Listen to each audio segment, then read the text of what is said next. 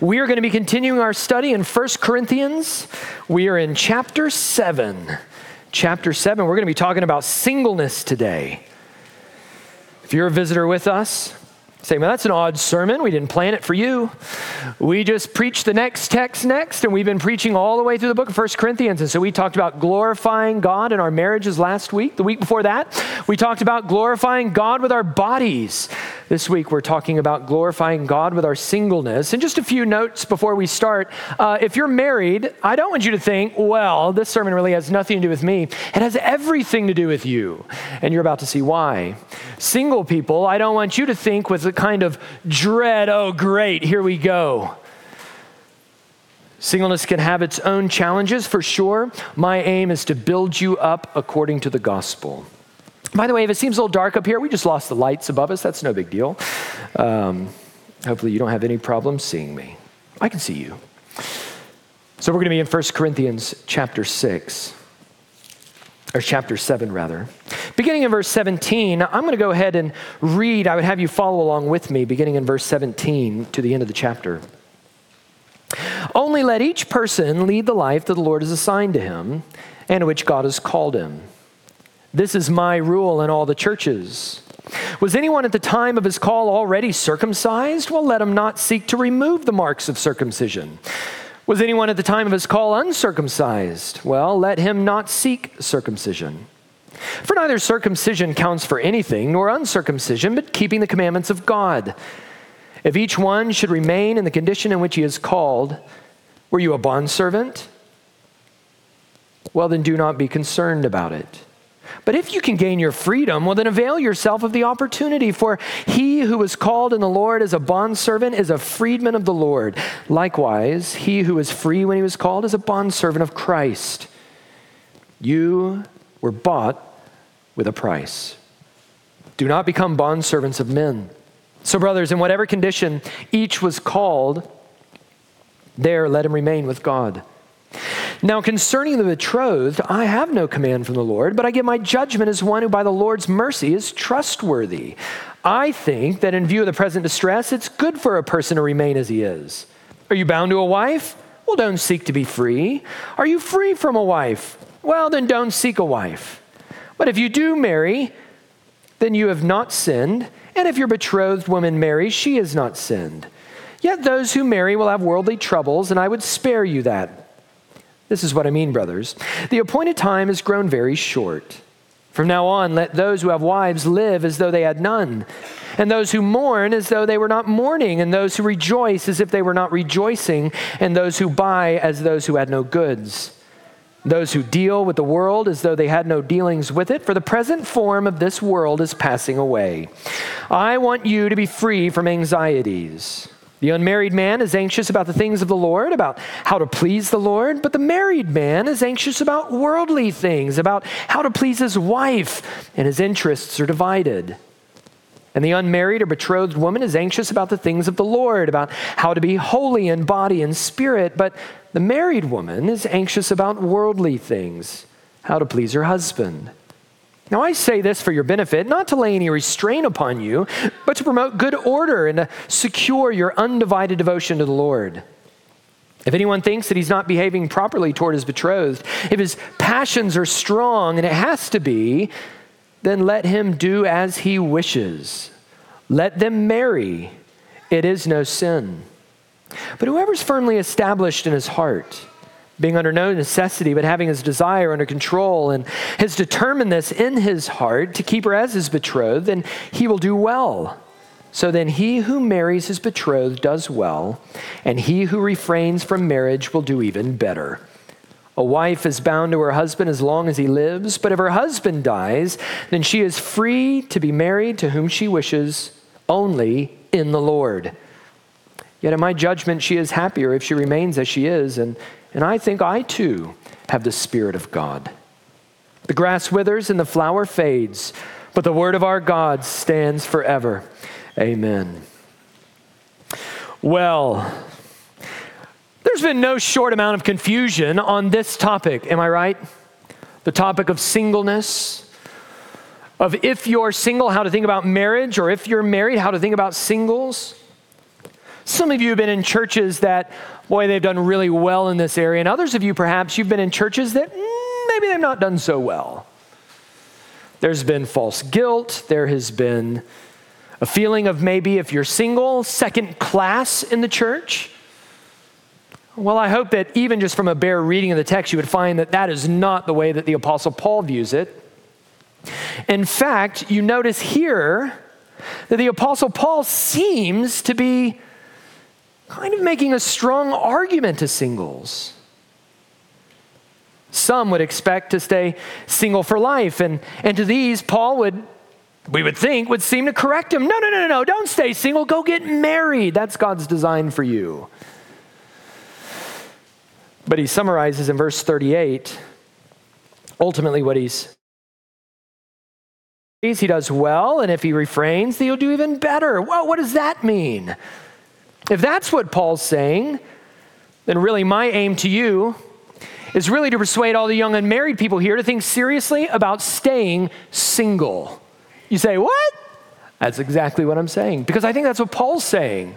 Say, I don't know that that's what he's saying. Well, let's go through it together and let's see. Lots of qualifications need to be given, lots of clarity needs to be provided, but in the end, I pray that it would be helpful. Notice in that opening paragraph that verses 17 and 24, they form a kind of inclusio, bookends. They both make the same point and they help us understand everything in between. And here's the point as you glance at them that whatever your life was like before you became a Christian, whatever condition you're in, whatever station you find yourself in, whatever it may be, whether you're circumcised or not, whether you are a slave or not, well, then you don't need to change that to become a Christian, and you don't need to change it to become or to stay a Christian. Because these things at the end of the day don't have anything to do with being a Christian or not. Rather, look at verse 23 you were bought with a price, that is specifically with the blood of Christ. And by his blood, Christ has purchased your freedom. Here's the idea that while you may not be physically circumcised, you are circumcised in Christ. And though you may not be free in this life, you are free in Christ. This means that you can be holy and happy in whatever circumstance you find yourself, assuming it's not harmful or sinful. And this principle of Christian freedom also applies to marriage. That's what we saw last week in the first half of the, of the chapter. It not only applies to marriage, but it also applies to singleness, and that's Paul's theme here in the second half of the chapter. And so some may have been saying to married people, you'd be more spiritual if you'd stay single. That seemed to be the, the, the teaching in verse 1 that was circulating around the church. And maybe even others were saying to single people, well, you'd be more spiritual if you just stay married. And to both, Paul says, according to the principle of 17 to 25, you need to remain where you are. Now, that truth, I think, is a little bit less jarring for married people than it is for mar- unmarried people. But if we're all going to profit from God's word, though, then we need to open ourselves up to receiving it as it is and not just some sanitized version. We need to be okay with it challenging us and correcting us in light of our freedom in Christ. And that leads us ultimately to the main point this afternoon in verses 26 to 28. Our first point. You can follow along in the back of the bulletin if you grabbed one of those. But the first point in verses 26 to 28, Paul says, stay single. What does he mean by that? Well, in verse 26, he returns to answering the question all the way back up in verse 1.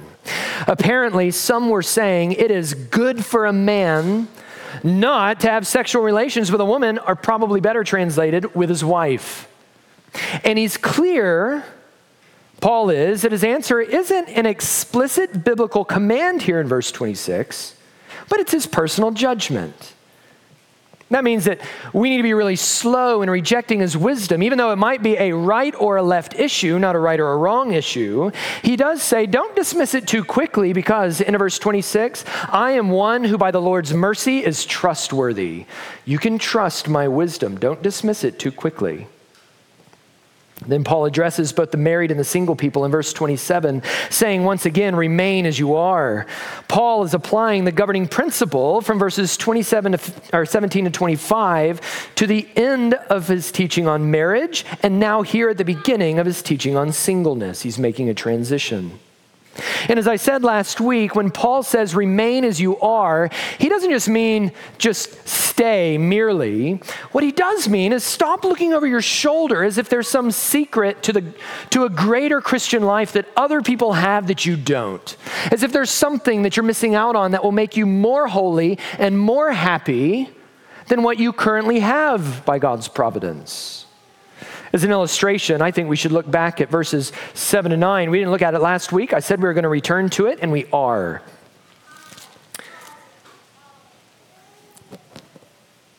He says, I wish that all were as myself am, that is unmarried, but each has his own gift from God, one of one kind and one of another. To the unmarried and the widows, I say that it's good for them to remain single as I am. But if they cannot exercise self control, then they should marry, for it's better to marry than to burn or to burn with passion. In verse 7, Paul says, Really, I wish everyone was like me, that is single. But married people have to recognize that marriage is a gift from God too. That was the point that he made in verses 1 through 6. Marriage is a gift. And all the evangelicals said, Amen. But Paul said, Hold on a second, because singles have a gift too. So while all you married people should stay married, verse 8, I do wish that some of you single people would stay single like me. And all the evangelicals said, boo.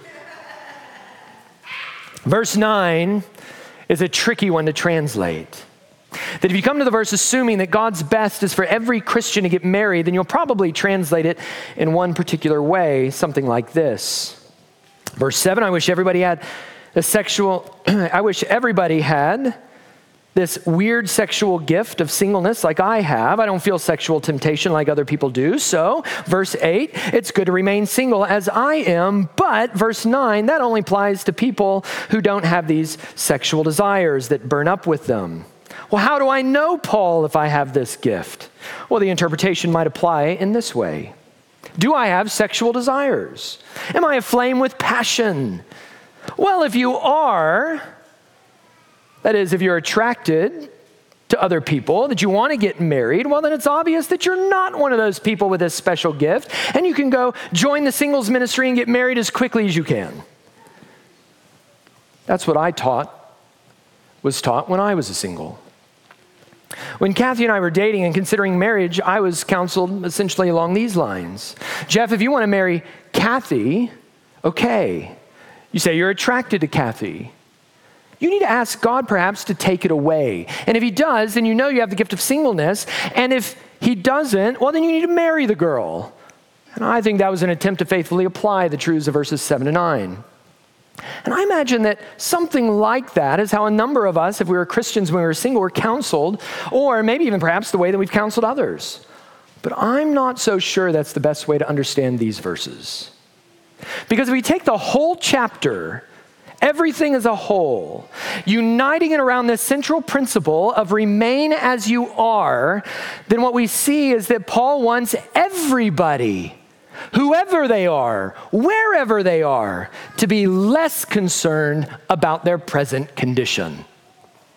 And if that's Paul's emphasis, well, then verses 7 and 9 aren't trying to suss out the rare few that have this strange gift, but that Paul's actually trying to get single people to just stay single. And if that's a better way to understand these verses, and I think it is, then there's a different way of applying it.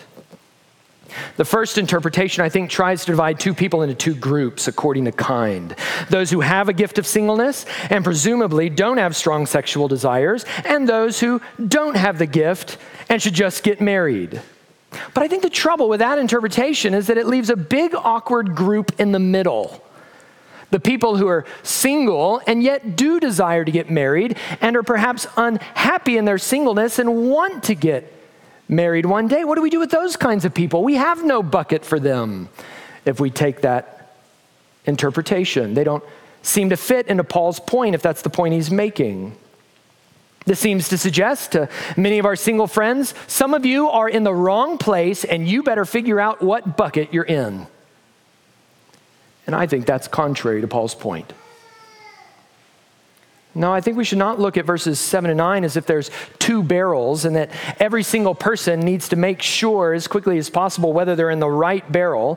Instead, Paul seems to be saying that as long as you're single for that entire time, whether as a young person or someone who remains single in middle age before getting married or as a widow or a widower, he says you need to think about your singleness the way that you are right now, this very second, as a gift. He's saying everything that's good about singleness is yours right now. Take advantage of your singleness as long as the Lord has you there according to his providence.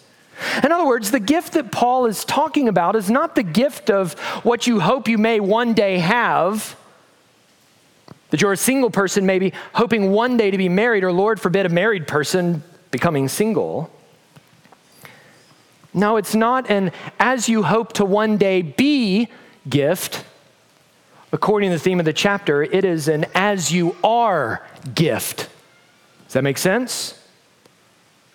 As long as you remain single, your singleness is a gift. And if I get one day, or if one day you get married, then on that day and every day to follow as a married person, then you say, then God has now exchanged that gift for this gift. Let me drive the nail even further into the coffin of the two buckets way of understanding these verses. What about those who were married but are now single? To those people, Paul isn't saying, well, you were married. So obviously, because you got married and had sexual desires, you have the gift of marriage and not singleness. So you need to get married again as quickly as you can. Notice what Paul says in verse 40. He says of the widow, no, she's happier to remain as she is. That person who once gifted with marriage is now gifted with singleness. Isn't that remarkable? Now, if that's right, then when we look back up at verse 8, verse 8 isn't a hypothetical, ex- hypothetical exception for only a select few who have that weird gift of singleness. It's a genuine piece of advice for every single single person. Being single is a gift from God. And so think about remaining as you are. It also means that verse 9 and not verse 8 is the genuine exception here. A lot of times we look at verse 8 and we think about these gifts and we think, well, the one who has the gift of singleness, that's the exception to the rule. And that's not to say that marriage won't be normative for most people. It is and it should be, that's okay. But in reality, I think if we reject the two buckets view and we lean into the reality the, the remain as you are view of gifts, well, then, what we have is verse 9, then, is the exception, and not verse 8. We reverse them. A lot of times we use verse 9 as what's normative, verse 8 is the exception, right? Some, some of you might have this weird gift of singleness, so don't get married, but verse 9, if you have sexual desires, you should get married, and that's normative, but I think it's actually the other way around. That whether you're single or married, both are a gift for as long as the Lord has you in that season. That's normative. But there are going to be a select few of you who cannot exercise self control. And for you, there's an exception. Verse 9 is the exception, not the rule. I think we get it backwards. A few textual notes are important here. If you have an ESV translation, the word cannot may be better interpreted. I'm in verse 9. May be better interpreted, do not. It's speaking more of an action than a state of being or an ability. And the word with passion, well, that's not even there at all. And some of you have a textual note at the bottom of your Bible. Literally, it's better that they don't burn.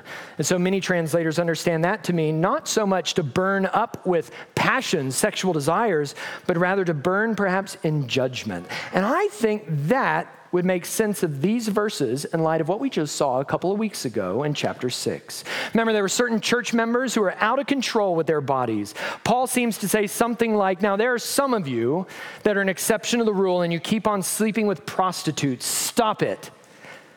Instead, get married that if you're the exceptional Christian that will not control his body or her body, then it's better for you to get married and have sex with your spouse than to give yourself over to a life of sexual immorality. We just saw earlier up in chapter 6 that those who give themselves to that, those don't inherit the kingdom of God. No, you're a Christian. You need to live differently, use your body differently. Well, that's not enough, I don't think then from verse 9 to conclude, well, I'm a red blooded man or a woman, so I should just get married. I think that's the way many people read it, but I don't think that's the way we should read it at all. Sexual desire in verse 9 is not the issue here. As long as you have sexual desires, you should get married. The exception that is being applied in verse 9 isn't concerning sexual desire, it's concerning self control. Self control is the issue. You can't control yourself. By the way, one of the fruits of the Spirit is what?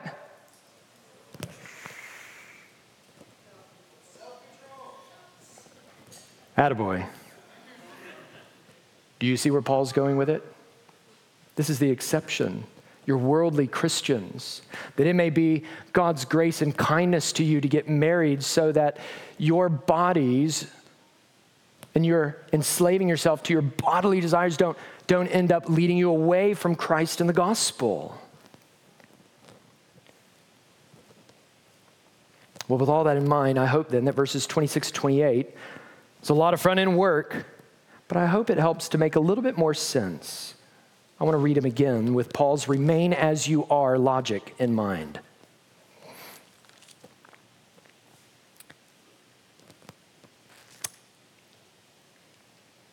I think that in view of the present distress, it is good for a person to remain as he is. Are you bound to a wife? Don't seek to be free. Are you free from a wife? Don't seek a wife.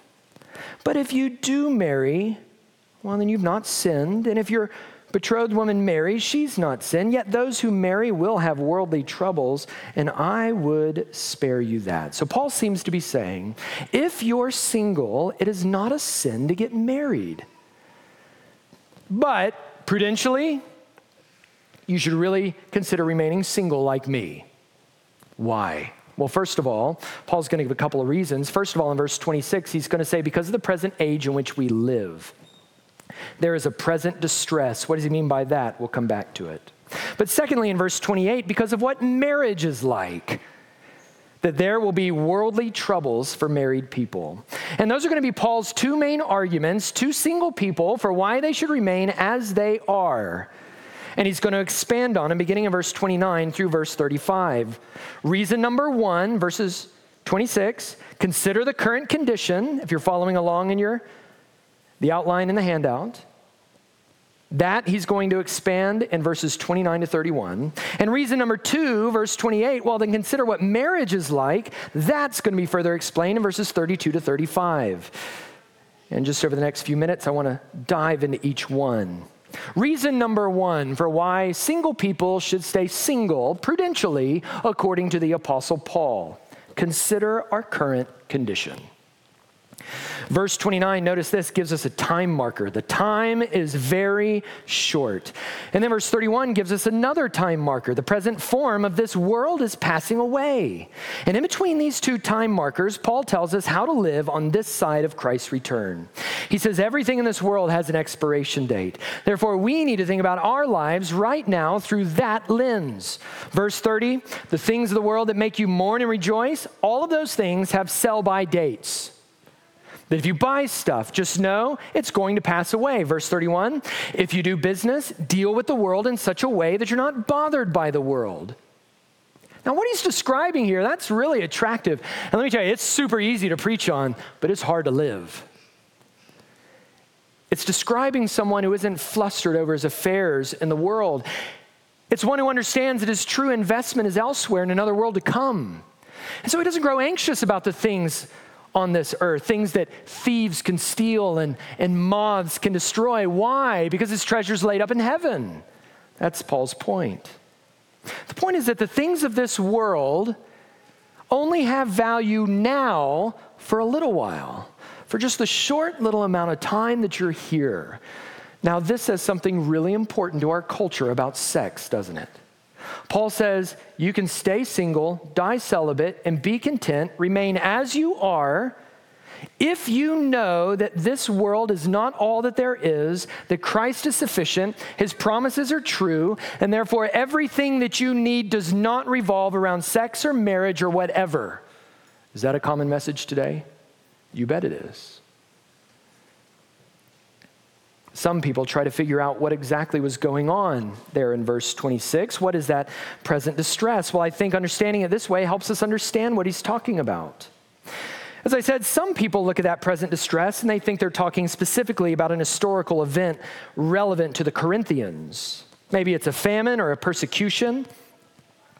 Well, they would argue that whatever it is, don't get married until this cultural crisis moves on until that cultural storm is past. That way, you don't leave your family famished or impoverished, or you don't leave them widowed and without a dad or a mom. But that really doesn't seem to fit Paul's meaning. First of all, Paul's raising money from the Corinthians, not for the Corinthians. You can see that in his second letter. But also, verse 26, notice how he expands on its theme in verses 29 to 31. That if we understand the present distress in, verses, in verse 26, by Paul's explanation in verse 29 to 31, we do well. Some preachers and commentators recognize the link, and so either you have to read verse 26 into verses 29 to 31, and you see verses 29 to 31 referring to some impending historical event, a great financial depression, things are going to be really tough. Don't be a buyer, don't do lots of business, nothing's going to be worth anything before long. And yet, we don't find that anywhere really in the New Testament. What we do see over and over and over again in the New Testament is that we live in the last days between Jesus' ascent to heaven and his return. That we are in a long period of time that seems really long to us, like a thousand years, Peter says, but it's only like a day to the Lord Jesus. And there's a sense in which this whole time should be understood as a time of trouble and distress. Always as we live, we're going to buy stuff, we're going to do business, and we're going to get married, and we're going to stay single. But we do that ultimately understanding ourselves as citizens of another kingdom. This world is not our ultimate home. That means that Christians make all kinds of weird decisions about their businesses and even about remaining single because of this framing reality. And so, first of all, Paul says, I want you to consider remaining single because the world is passing away and marriage is passing away with it. It's a temporary institution. The Lord Jesus said that in heaven, uh, no one will be given away in marriage or be married. Now, I think we're going to know one another in our glorified bodies, but marriage is an earthly institution given to us for a specific purpose on this side of the resurrection. It's a, it's a momentary reality. And when you begin to realize that, all of a sudden, singleness and this deep urge to be married is brought into a different light in proper context. It's a good thing. Perhaps you might pray about it, consider it. Perhaps the Lord might provide it. Praise God if He does. That would be a gift. But so is singleness. And your ability to think about your singleness in this way is by understanding that this world is passing away, and because this world is passing away, marriage isn't everything. Do you get that? That's Paul's first point. That when you're thinking about your singleness, my first reason for telling you to remain single is because it's all passing away, anyways. But secondly, reason number two in verses 32 to 35, he says, I want you to consider what marriage is like. And all the married people in here are going to go, Amen. Let's look at verses 32 to 35. Pile up all the ways, look at this, all the ways that Paul speaks about singleness. Just scan through it. Free from anxieties, pleasing the Lord, anxious about the things of the Lord, not about worldly things. Imagine if you went down the street to recycled books and you found a Christian book with the title, The Secret to a Happy and Holy Life. You go, oh, that sounds pretty interesting. And you pull it off the shelf and you open it up and you look at the table of contents and you see, here they are. Chapter one, The Secret of Being Spared Worldly Troubles. Well, I'd like some of that. Chapter two, The Secret of Being Freed to Please the Lord. Amen. Chapter three, the, the secret to not being divided. Well, I don't want any division. I love unity. Chapter four, the secret to being holy in body and spirit. Or chapter five, the secret to promoting good order in your life. Or chapter six, the secret to securing undivided devotion Lord. You, you go, man, I am tracking with all of that. I want a happy and holy life. I want all of those things. And then you turn the book to the back and you go, what is he talking about? What's the secret?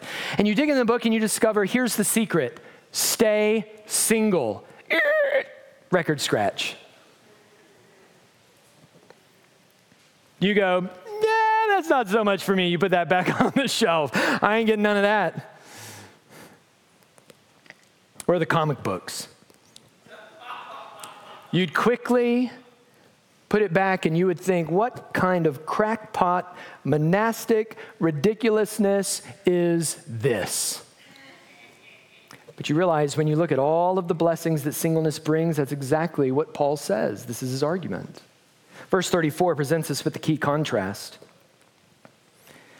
And his interests, speaking of the married man, are divided. The unmarried or the betrothed woman is anxious about the things of the Lord, how to be holy in body and spirit, but the married woman is anxious about worldly things, about how to please her husband. Married people are anxious about worldly things, how to please their spouse. Single people have the joy of being anxious about pleasing the Lord, is what he's saying. This is his argument. Now, understand, this isn't ultimately a criticism of married people. Don't take it that way. As if the husband in verse 33 should really just kind of snap out of it and not be concerned about worldly things anymore. No, the worldly things that are talking about here is how to please your wife, and that's a good thing. That is the ministry that God has given to husbands. If you're married, this is the ministry that God has given to wives. If you're married, that is how, as a married person, God has appointed you to serve the Lord. Remember his point remain as you are. So, married people, don't look over your shoulder. Don't look at those singles and go, man, I sure wish that I go back to before I got married, all the things I could do for Jesus if I were just single again. That's not his point. He's trying to persuade singles of the goodness of remaining single, much to their chagrin, no doubt. But he says, I'm a trustworthy guide. And he says in verse 32, here's the real benefit. It's a play on words compared to what we just saw in verse 34. He says, if you're single, then you're mostly free to be anxious about one thing, and that's serving the Lord and how to please Him. I'm not sure this reason to remain single gets communicated clearly enough from our pulpits. The world says sex is bad, don't do it, get married so you can. That's the only real escape from sexual immorality. And I think that tends to undermine and hijack Paul's teaching here. We tend to emphasize so much of the goodness of marriage and sex within marriage, and rightly so, that we often stop short of saying, yeah, but singleness is a gift too. It can be a wonderful place of undivided devotion for as long as the Lord has you there in this world that's quickly passing away. One of my favorite authors is the late John Stott, single his entire life, never married. Amy Carmichael, the missionary, David Brainerd, missionary. One of my favorite present day authors, Vaughan Roberts, is presently single. And one reason he's able to produce so much helpful material for Christians and churches is because he saw the potential for serving the Lord as a single and he remained as he was and he saw it as a gift, not because he not because he had some kind of like mystical revelation that he was given this gift. He just recognized prudentially this is a good way for me to serve the Lord. In the power of the Holy Spirit, I'm able to exercise self control. And so I'm going to go in and I'm going to go hard for the building up of the church. Praise God.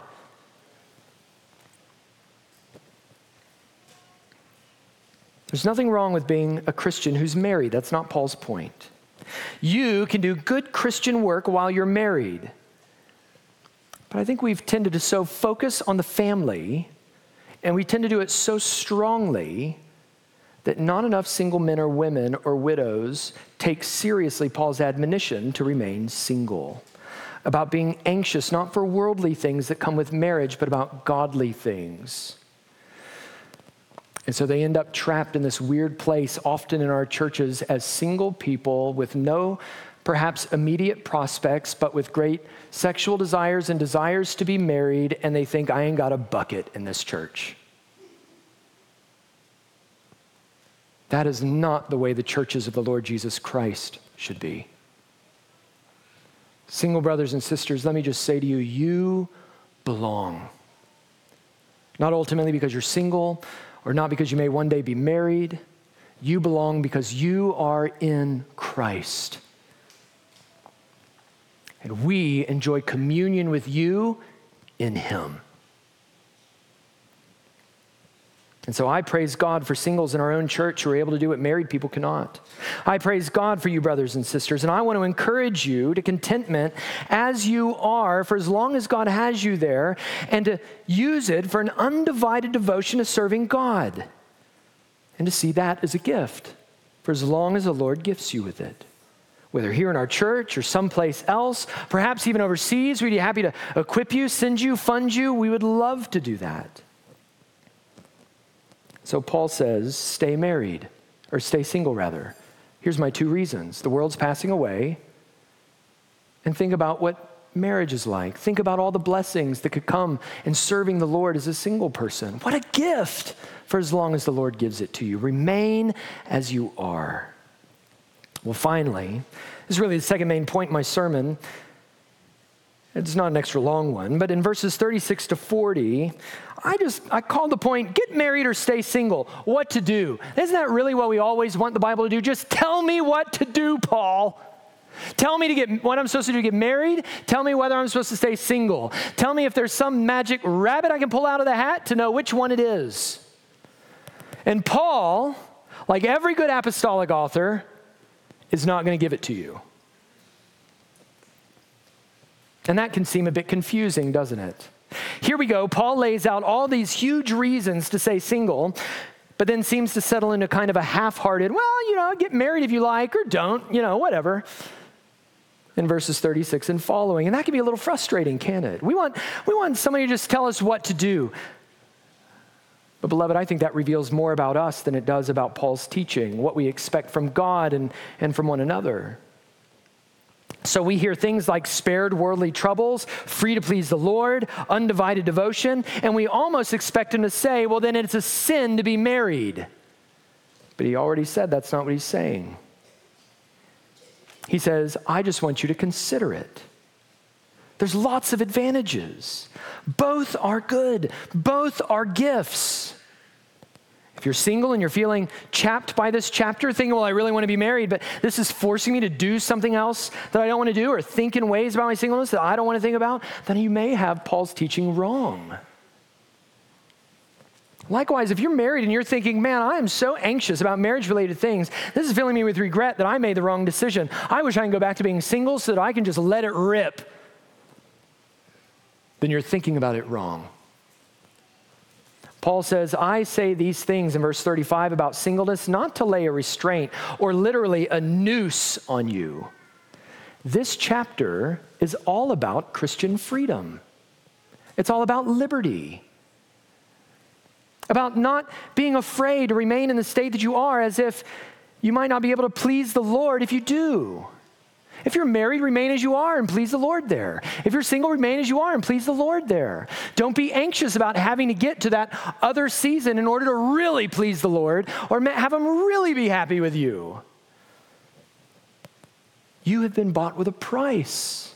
He's purchased your liberty such that you don't have to look at any of your circumstances and wonder whether or not you're more or less pleasing to the Lord. You're pleasing in the Lord because you're in Christ, not because you're married and not because you're single. You realize how that frees us up now to be less anxious about remaining as we are. Praise God for that. He says, I don't want to put a noose on you. I'm not trying to choke you out and to get one direction or the other. I just want you to be wise with how you consider your life in light of the gospel. So think about it. Be wise. There are real prudential reasons to consider staying single. And if you choose to do so, then great. But if you choose to marry, that's okay too. For as long as you're single, that's a gift of God to you. And should the Lord one day grant you marriage, that will be a different gift of God to you. Finally, notice that he gives this advice not only to singles, but also to engaged or betrothed people in verses 36 to 38, and then finally to widows in verses 39 to 40. To single people, he says, consider remaining as you are. But if you're engaged and you decide to go through with it, well, then good for you, you do well. Though, in my opinion, he says, for the reason I've listed above, the single person might do a little bit better.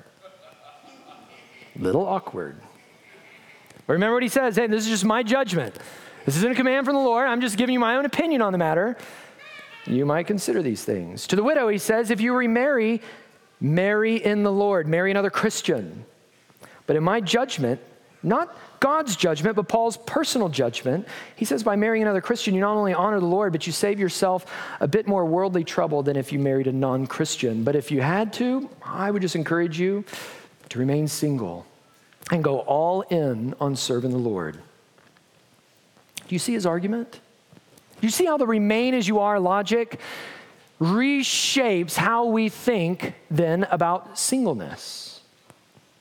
Whether for a short time or a long time, as long as you're there and remain in that season, it is God's gift to you. Leverage it for the glory of God. And if you get married and in marriage, that marriage brings with it worldly troubles, then have those worldly troubles, your anxiety about pleasing your wife, about pleasing your spouse, have that be your ministry in this world. It honors God and it's a gift for you. You may not be able to do everything that, that single people are able to do, and single people ain't gonna be everything that you're gonna be able to do. And that's okay. God's, there's wisdom from God in both seasons. Remain as you are. How do we apply this? Just let me just wrap it up. What does it look like to be the kind of church where single people can consider being single and perhaps even staying single and have that not be a weird or scandalous thing, as Paul seems to suggest here? It's not weird at all. Number one, first, we have to guard Christian liberty. Notice in our passage that the person is free in Christ to make their own choice. Verse 36 if anyone thinks, he or she needs to do their own thinking about what it looks like to behave properly. He says, let him do as he wishes. Given his circumstances, this is what he believes is best. And if that's best, then he believes that that's what's most honoring the Lord, he's free to make that decision. That's the nature of Christian liberty.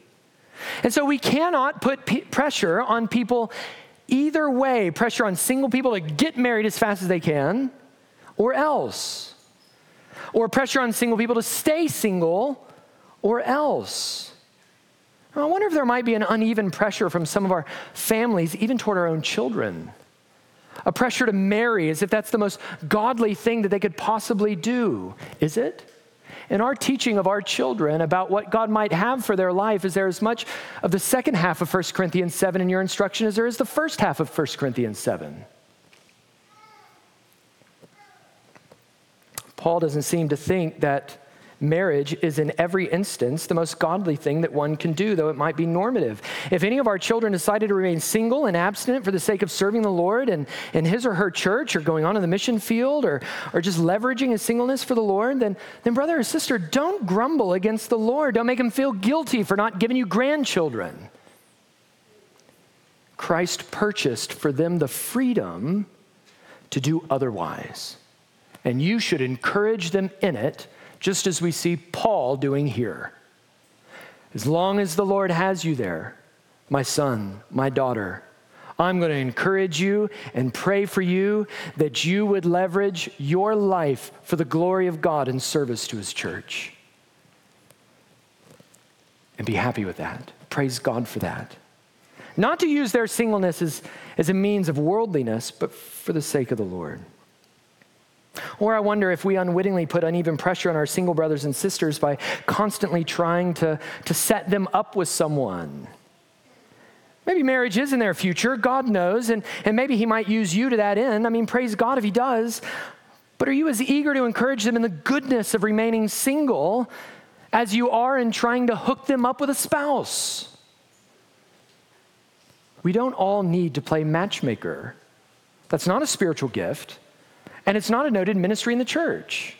It might be a wise way to help our brothers and sisters, but do we sometimes maybe run the risk of an overemphasis at the expense of other good things? Like Paul, what we don't want to do is put a man made noose on anyone's neck, but rather we want to admonish our single brothers and sisters to consider the gift of singleness for as long as they're single and marriage, should the Lord grant them marriage from God's word, and then give them the freedom in Christ to think for themselves and do as they wish. We have to guard Christian liberty. That's my first point. It's the longest. Second, don't assume every single person in our church needs to get married or wants to get married. Can we make space for people in our church to remain single in the manner that Paul is talking about here? Then when you're hanging out at a guy's night or and you're one in other groups and a single brother meets with you, are you quick to say things like, hey, you interested in anyone? Who you got your eye on? Is that a common topic of conversation? It may not necessarily be inappropriate, but but maybe we lean a little too heavily into that. Do we need to back off a little bit? Now, listen, they might, and if they do, praise God. We want to try to help them navigate that in a godly way.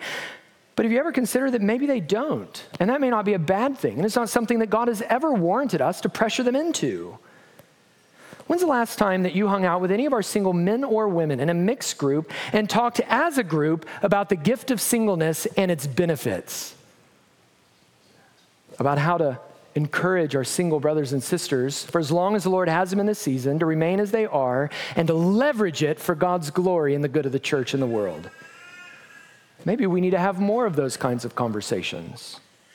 But what if we were also quick to ask questions like, hey, are you interested in serving the Lord? What kind of ministry have you had your eye on? Well, that might be helpful. Brothers and sisters, single people aren't weird people. They're not odd for having a strange gift that the rest of us normal people don't have, like a sixth toe or something. They're the people who realize this world is passing away, who chose undivided days over worldly anxieties, spiritual children through evangelism and discipleship instead of physical children, and that these brothers and sisters enjoy the exact same heritage in the Lord as you and me. If we're the kind of church that doesn't assume that everybody should get married, at least not immediately, then that means that we're mindful of the fact that single people need really quality friendships. And that leads me to my third point. We need to think better about Christian friendship. It means that married Christians need to learn to relate to other Christians on things besides marriage and children. Let's be honest, often married Christians build relationships with one another, not because of what they have in common in the Lord, but because they share common worldly anxieties. A single person committed to the Lord won't share those anxieties. Doesn't share the anxieties that come with raising a child or pleasing a spouse. And so you need to learn to shift gears at times. There, there are times where those are appropriate and good conversation. There are times there are others. I talked to a young man recently in our church and I said, Hey, brother, I'd love to get you involved in a one another group. And he goes, Man, that would be great, but I'm concerned. Like, what if I get, you know, I, I don't want to be in a group of like married guys just talking about marriage all the time. I guarantee you he's not the only one that feels that way. We need to think well about friendship and not have our own worldly anxieties drive the heart of our friendship. We need Christ to do it, the gospel to drive it. So we need to learn to shift gears. Too many single people in churches feel cast aside, for instance, after their single friends get married. Their single friends have moved on to a different kind of life now. And that life doesn't include them. And they feel on the outside looking in. That ought not to be the case, not if we share Christ. How do we creatively and thoughtfully get our eyes above the level of our worldly anxieties to invite our single brothers and sisters into our lives and, and engage them in Christ as friends? You always have a spot here. Or maybe this is a common theme in your friendships with other single Christians. You think all the time about who can I meet, who do I have my eye on? And that your relationships might be, if you're a single person, overly influenced by look at me. You look at your friend group and you think, surely I'll end up marrying one of you. I wonder who it's going to be. I wonder how we might serve the Lord together as a married person. That may not be a bad thing, that may be a great thing. But this goes together with the second point. What if you thought about them as, as friends, as brothers and sisters in Christ first, and there was room for friendships, not just for other single people in your life, but other married people? If we're a church that doesn't assume that everybody's going to get married, at least not immediately, then we need to provide really quality friendships for our single brothers and sisters. Fourth, and this is specifically to my single brothers and sisters, do not use singleness as an excuse for worldliness. Notice that Paul doesn't say in chapter 7 that people should stay single so they can build their careers or get more degrees or save as much money as possible or travel more before they get anchored by kids or whatever. He says the motivations for remaining as you are is to remain unanxious about the things of the Lord, about how to be holy in body and spirit, about giving yourself to, the, to, to, to serving God in His church for the good of the gospel. Don't use your singleness as an excuse for worldliness. Fifthly and finally, and this is perhaps the most scandalous of all of the applications, it seems like from Paul's example, prudentially, not as a law, but just as a matter of wisdom, churches like ours should encourage singleness. We encourage one another in our Bible reading, and, and we encourage one another in church attendance and generous giving and evangelism, and praise God, we should do all of that. We talk about our futures, about where we're going to live and what kind of jobs we're going to take, and so on and so forth. Praise God, we should be doing that, but we might need to build a category alongside those for remain as you are that the Bible moves us to consider a future of singleness. Paul seems to say that's a good thing. That what a gift to you. What a gift to the church. And we should do the same thing with our single members. Not because we think they have some kind of weird gift that nobody else has, but just to say, don't look over your shoulder, brother and sister. Perhaps the Lord will bring it in His time, but don't look over your shoulder thinking that you need to be there to be holy and happy. Go all in here. Think of all the good you can do for the gospel's sake. Now, some of you single members are probably like, oh man, don't do that. That sounds dreadful. I don't want to have that conversation. And that may be for a couple of reasons. It may be because other members are just a little bit socially awkward. And when they have that conversation with you, they're just weird. Listen, we got weird people in our church, and I'm one of them, the chief weird guy. And I just have weird conversations all the time. And if I do, then I'm sorry for making things awkward. But it may be because you've not completely calibrated your heart and your mind to God's word on this matter. And that you cannot imagine a happy and a holy future without a spouse. Well, if that's the case, then it may be that this passage might just be poking you in the idols a little bit. And that's a good thing. I did say that was final, but lastly, as a church, we cannot ever, ever, ever, from 1 Corinthians 7, think about singleness ever as second best. We need to stop thinking about it as life on hold until the real stuff comes. Do you realize Paul's argument when he says, Consider the current condition, this world is passing away? The real stuff is when Christ comes.